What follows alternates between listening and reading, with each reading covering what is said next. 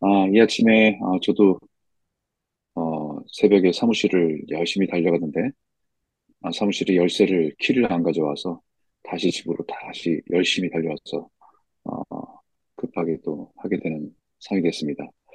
그냥 달리면서 어, 오면서 인생이 빠르다고 모든 게다 아, 제대로 되지 않는다라는 말을 다시 한번 생각하게 되는 아침이었습니다.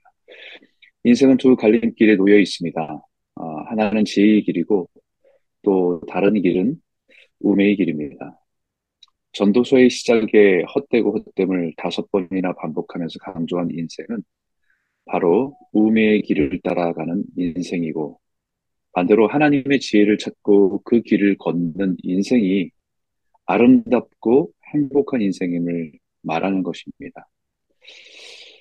그러나 세상은 우매함을 따라 가기 때문에 우리가 세상에 살아가는 동안에는 지혜보다는 우매함이 더 잘 되는 것처럼 보이고 더 강한 영향력을 미치고 있다는 것입니다.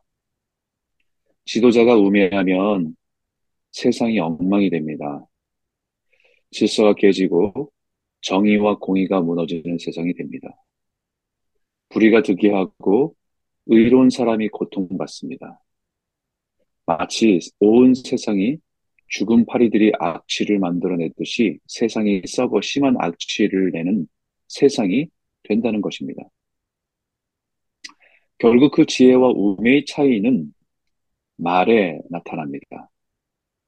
우리나라 속담에 낱말은 새가 듣고 반말은 쥐가 듣는다라는 말이 있습니다. 아무도 안 듣는 것 같아도 누군가는 듣고 누군가의 귀에 들어간다는 뜻입니다. 그렇기 때문에 말은 조심해야 한다는 의미로 전합니다.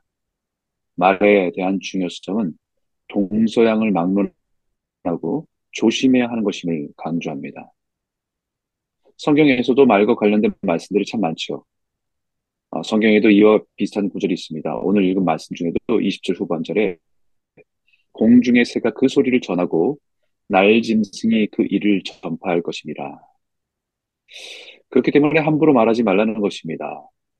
아무도 듣지 않는다고 생각해서 내뱉은 말이 반드시 누군가에게 전달되어지기 때문입니다. 아무도 듣지 못했을 거라고 당사자인 그 사람과 나만의 이야기라고 생각했는데 모든 사람들에게 다 드러나는 일들이 일어납니다.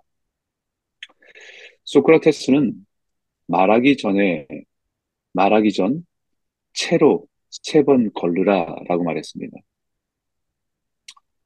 마치 모래를 걸러내듯이 지혜로운 사람은 말하기 전에 그만큼 생각해보고 꼭 필요한 말만 하라는 뜻입니다. 누구라도 말이란 하지 않고는 살 수 없지만 나이 들수록 말하기 전에 두 번, 세 번 깊이 생각해야 합니다.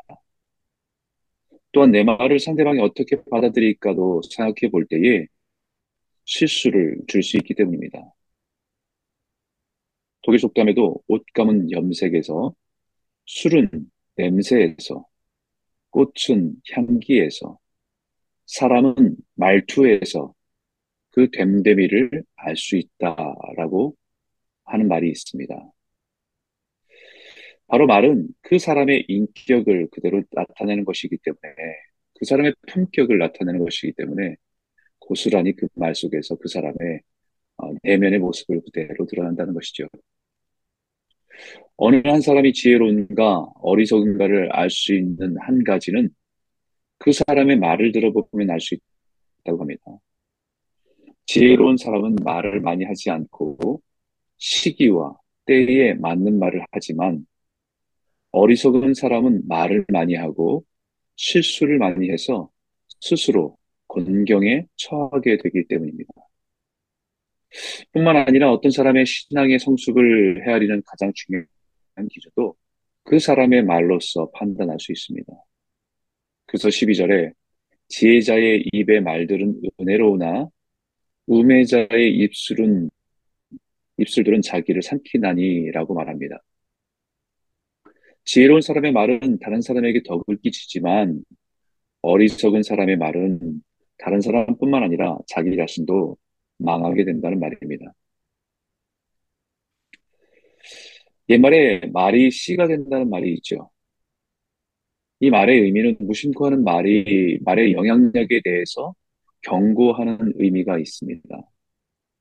성경에도 사람은 입에서 나오는 열매로 말미암아 배부르게 되나니라고 곧 그 입술에서 나는 것으로 말미암아 만족하게 되느니라 죽고 사는 것이 혀의 힘에 달렸나니 혀를 쓰기 좋아하는 자는 혀의 열매를 먹으니라라고 말합니다.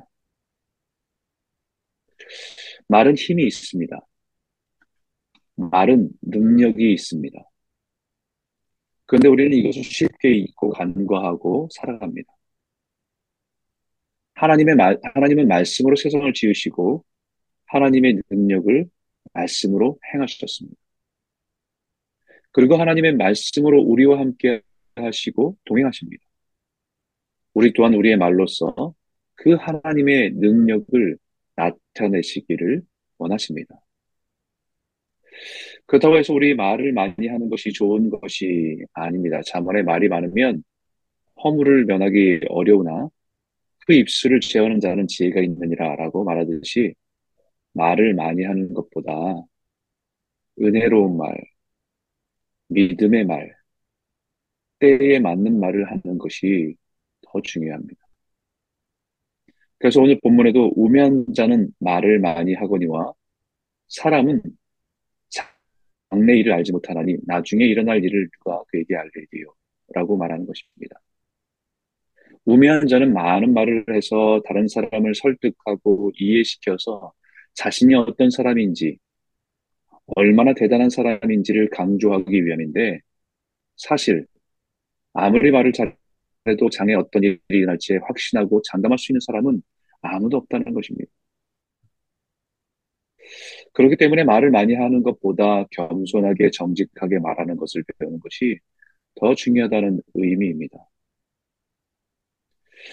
우리가 주변에 말을 많이 하는 사람들의 어, 이유는 그 사람이 경험한 경험 속에서 나오는 확신을 가지고 이야기하는 것들이 대부분입니다.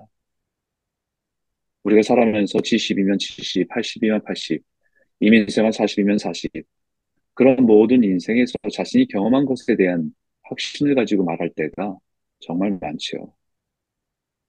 그, 뭐, 그것의 경험이 우리 인생의 모든 것을 말하진 않습니다. 그 경험이 굉장히 중요하지만 그것이 절대적인 진리는 되지 못합니다. 그래서 야고보 사도도 우리가 실수가 많으니 만일 말에 실수가 없는 자라면 곧 온전한 사람이라 능히 온몸도 굴레 씌웁니다. 이것으로 우리가 주 하나님 아버지를 찬송하고 또 이것으로 하나님의 형상대로 지음을 받은 사람을 저주하니 한 입에서 찬송과 저주가 나오는도다. 내 형제들아 이것이 마땅하지 아니하나니 우리에게 말을 하고 살아가 말을 안 하고 살아갈 수는 없습니다. 하지만 우리의 말이 실수하지 않고 은혜롭게 적절하게 쓰임 받는 말이 되어야 함을 말씀하고 있는 거죠. 이런 이런 말이 이런 글이 있습니다. 부주의한 말 한마디가 싸움의 불씨가 되고 잔인한 말 한마디가 삶을 파괴합니다. 쓰디 쓴 말 한마디가 증오의 씨를 뿌리고 무례한 말 한마디가 사랑의 불을 끕니다. 은혜스러운 말 한마디가 길을 평탄하게 하고 즐거운 말 한마디가 하루를 빛나게 합니다. 때에 맞는 말 한마디가 긴장을 풀어주고 사랑의 말 한마디가 축복을 줍니다.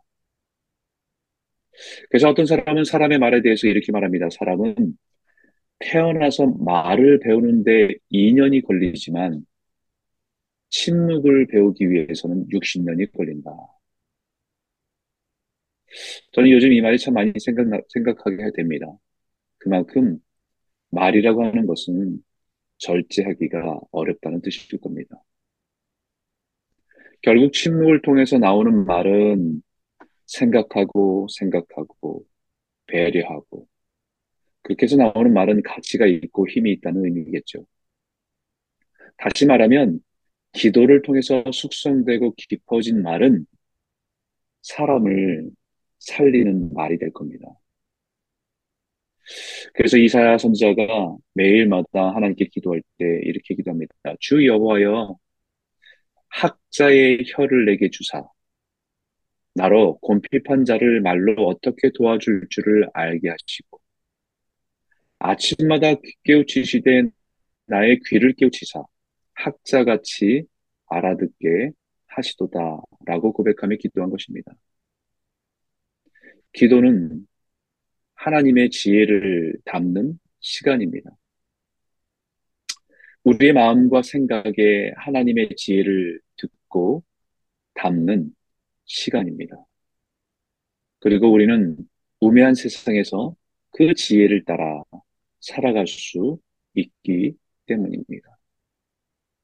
우리의 입으로 먼저 말하기 전에 우리의 귀로 하나님의 지혜를 듣고 우리의 생각을 내려놓고 그 지혜의 길을 따라 살아가는 것이 하나님의 백성의 온전한 모습이라고 우리에게 가르쳐 주고 있는 것입니다.